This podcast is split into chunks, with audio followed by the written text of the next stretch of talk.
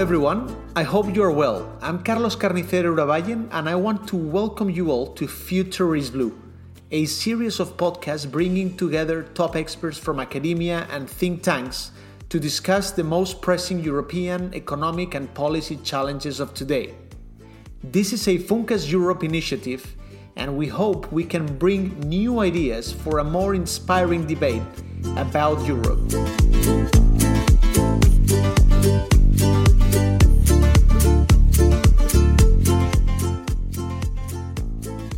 Today, we're here to cover taxes, and we're seeing momentum as the G7 is proposing a global minimum tax.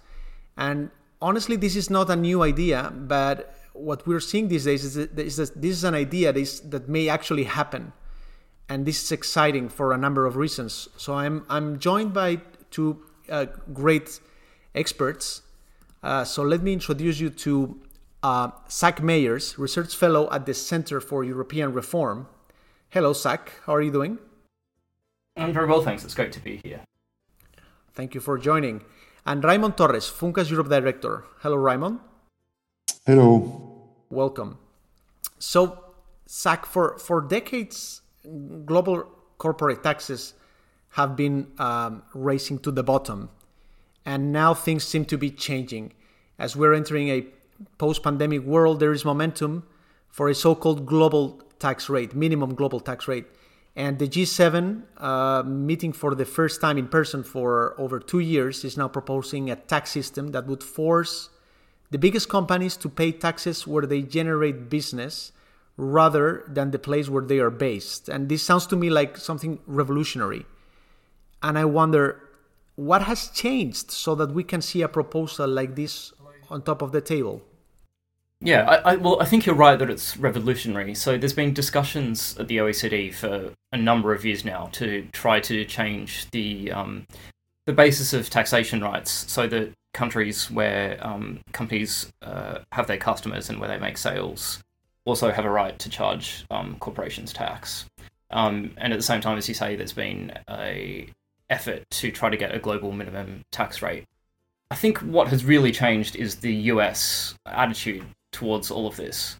So, um, under Trump, the discussions were going nowhere because um, Trump wanted the tax reallocation to be optional for, for US companies um, so that they could use it as a safe harbor if they wanted to get tax certainty, but they wouldn't be required to participate. And so that was kind of a uh, you know that made it impossible for other countries to to agree. And so Biden has very quickly changed um, his attitude towards these talks. That's related to the fact that the US wants to increase their um, their domestic corporations tax, and so agreeing a global minimum tax rate would actually help protect the US from becoming less competitive um, as tax rates increase domestically.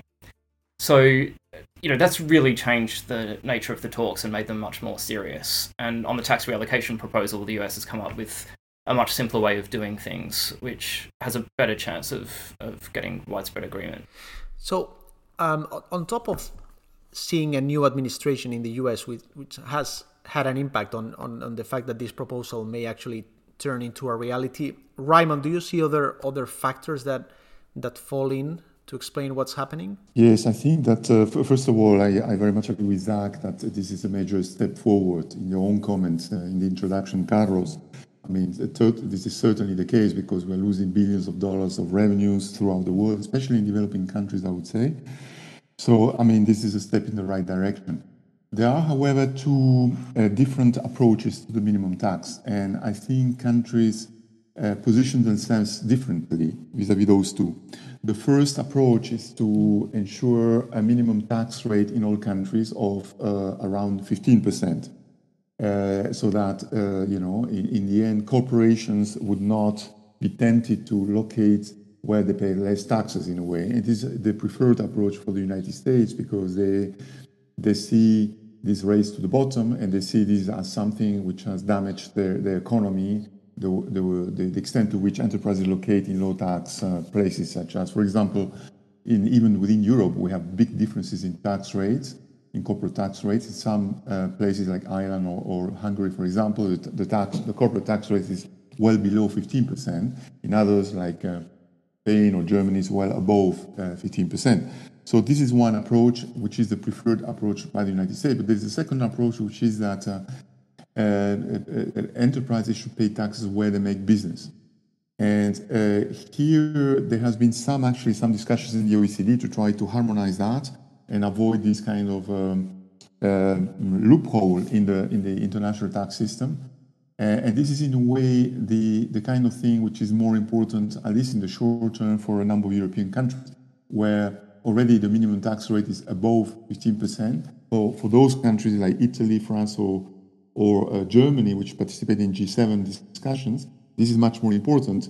Whereas in the case of the US, because they have these digital uh, uh, big businesses, they, they, they, they, are less keen to, to go that way. So in the end, we're talking about the compromise between two approaches to a minimum tax. So Zach, do you see do you see this bargaining that, that Raymond just described of having countries in very different situations, but being able to agree on a common rule or on a common set of rules precisely because they can all they can all win or this is this is naive and and, and obviously there are going to be some losers and some winners out of this regime. look there will obviously be winners and losers out of the regime but i think because these two approaches are happening in parallel and it's generally agreed that they both have to be agreed as part of one package um, that will change the distribution of winners and losers and make it more likely to get agreement so as raymond said um, the reallocation of taxing rights really disadvantages the US because they don't want, you know, they, they have the world's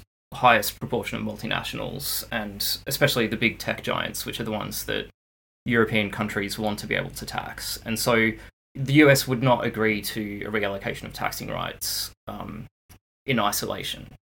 Um, but they will if they can uh, get a minimum tax agreed because um, that benefits them by reducing the amount by which they would become competitive uncompetitive by increasing the domestic rates. Um, so uh, there'll be some losers who do poorly out of both proposals, and they're mostly tax havens. Um, Ireland and countries like that to some extent, but uh, but by far the biggest losers will be those countries like the Cayman Islands or Bermuda that really have no substantial investment in the country um, that makes their situation a bit different to Ireland, for example, where you know countries have headquarters and lots of employees and so forth. So, in, in, in what about what about in the EU, Raymond? Because as, as we know, uh, taxing is a national competence, and the situation is quite different in, in, in each country, and especially those those member states that have very low uh, taxation regimes, like Ireland, Luxembourg.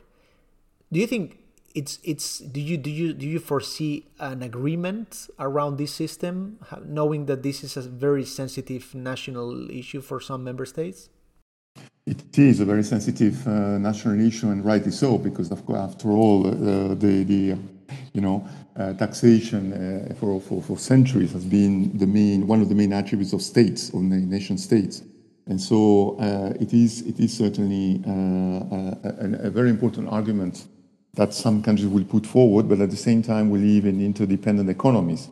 So uh, it's, it's important to take into account the impacts that national approaches can do to others, to, to other nations. And so I think uh, there is, it will take time, in my, in my opinion, it will take time, but I think there is, there is a possibility to, to discuss. And this, there is, what, what is different now is that to the extent that the US, as Zach explained in the beginning, is on, on board and really intends to change the matter, it, it, has a very strong leverage because the US has been using in other fields uh, the extraterritoriality approach. In other words, the possibility for the United States to uh, kind of um, sanction countries or businesses which do not complain, do not, do not co- comply with US law, in particular issues like corruption, like bank accounts, and so on and uh, those enterprises or, or, countries actually could be liable to uh, sanctions uh, by US law. And this extraterritoriality, in a way, is a threat, is a very important threat, a weapon of last resort, if you wish, which can be used by the US or, for that matter, Europe as well.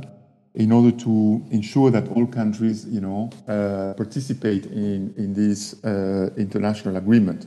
But of course, you know, all, all parties will have to make concessions. Let me move on a bit because uh, on top of social justice, and which I think it's extremely important these days, as citizens are used to making big sacrifices themselves, and they, they expect big corporations to to pay their fair uh, amount of taxes. What is the relevancy of a new tax system, as the one that is being discussed, for states' revenues? Because there is quite a shopping list that needs to be paid now after the pandemic and I wonder what's the relevancy for the state's capacity to to uh, to, to to to get more to get more income out of this tax system. Zach, any any thoughts any thoughts on that? Yeah, look, I wouldn't be too optimistic that this is going to be revolutionary in terms of the amounts at stake. So, with a minimum um, corporate tax rate, the US is going to be advantaged far above any other countries, um, including most in Europe. I think that uh, the EU tax observatory estimates were that the US would earn an, an additional 40 billion per year um, in euros, and the larger, you know, the, the EU countries that would benefit the most would earn in kind of low single figures, and most of them would earn nothing.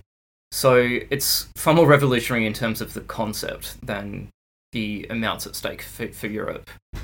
The amounts at stake for the tax reallocation exercise are even lower.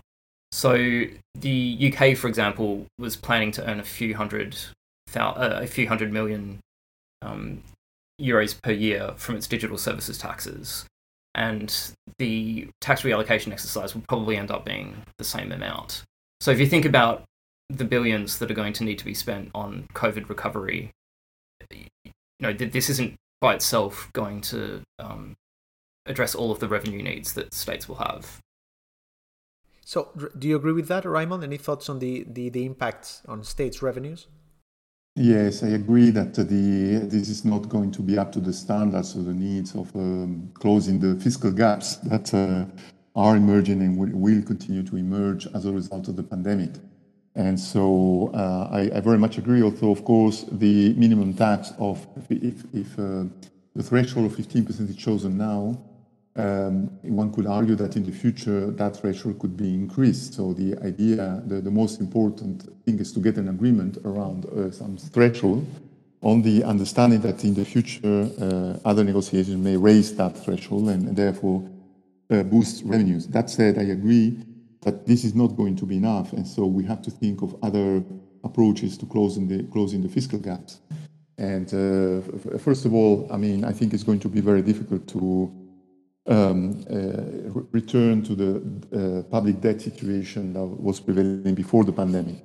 Um, one way would be actually uh, um, a, tax which is not necessarily felt very um, explicitly by people, which is the inflation tax. So if inflation was going up uh, by uh, a couple of percentage points from the, let's say, the target of 2% in Europe to 4%, which is not acceptable at the moment by uh, many European countries, but let's assume that was the case, it would be a very effective way of raising revenues, and the same would be would go in the United States. So, uh, just to give you an idea uh, of, of another approach, which would be less traumatic in a way, although it has other disadvantages.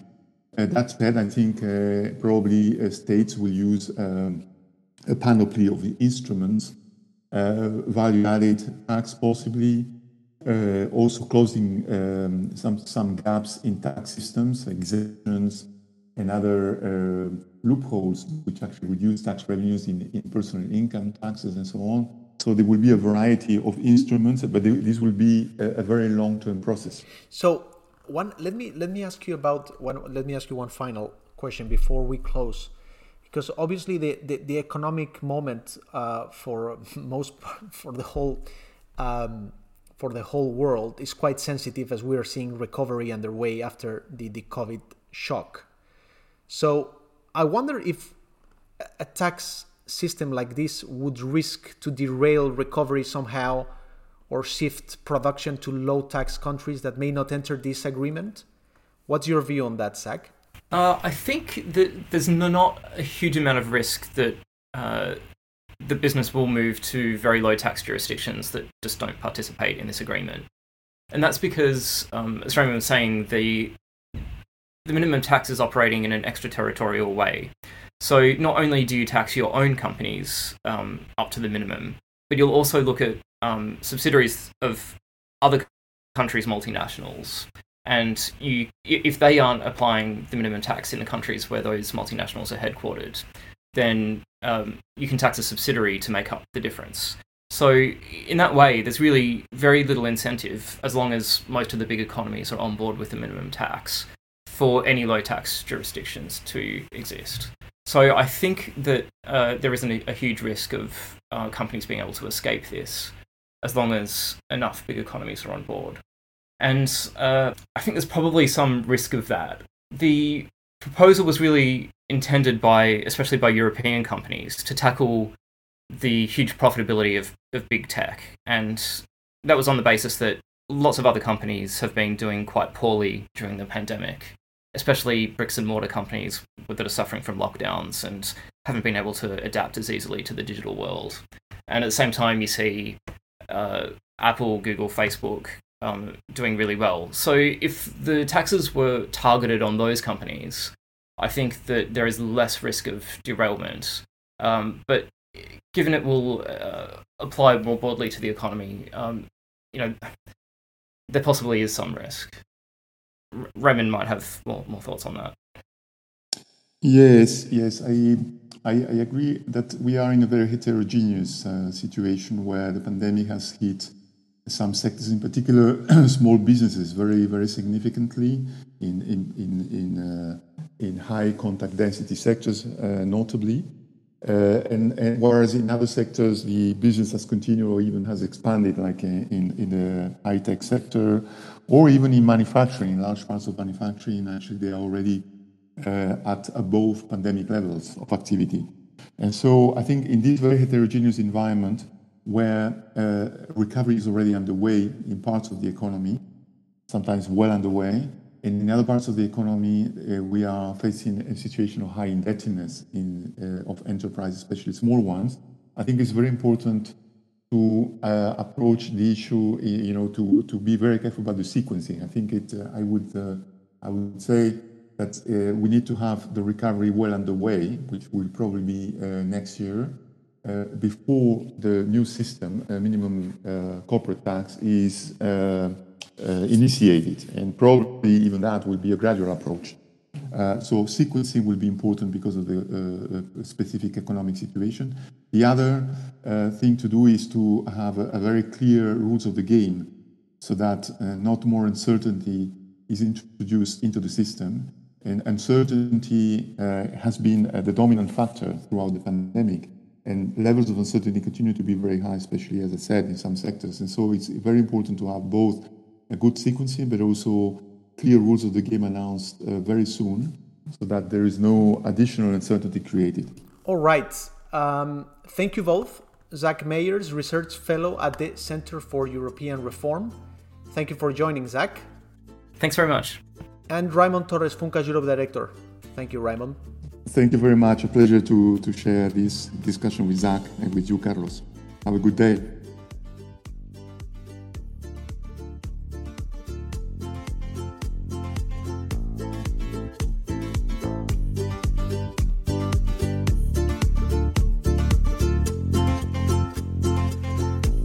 All for joining. This was all for now. We will come back soon with more exciting speakers on Europe's economic and policy related key debates. Future is Blue is a FUNCAS Europe initiative. I'm Carlos Carnicero Urabayen, and if you enjoyed this podcast, feel free to recommend it to others and share it on social media. Thank you all and stay well.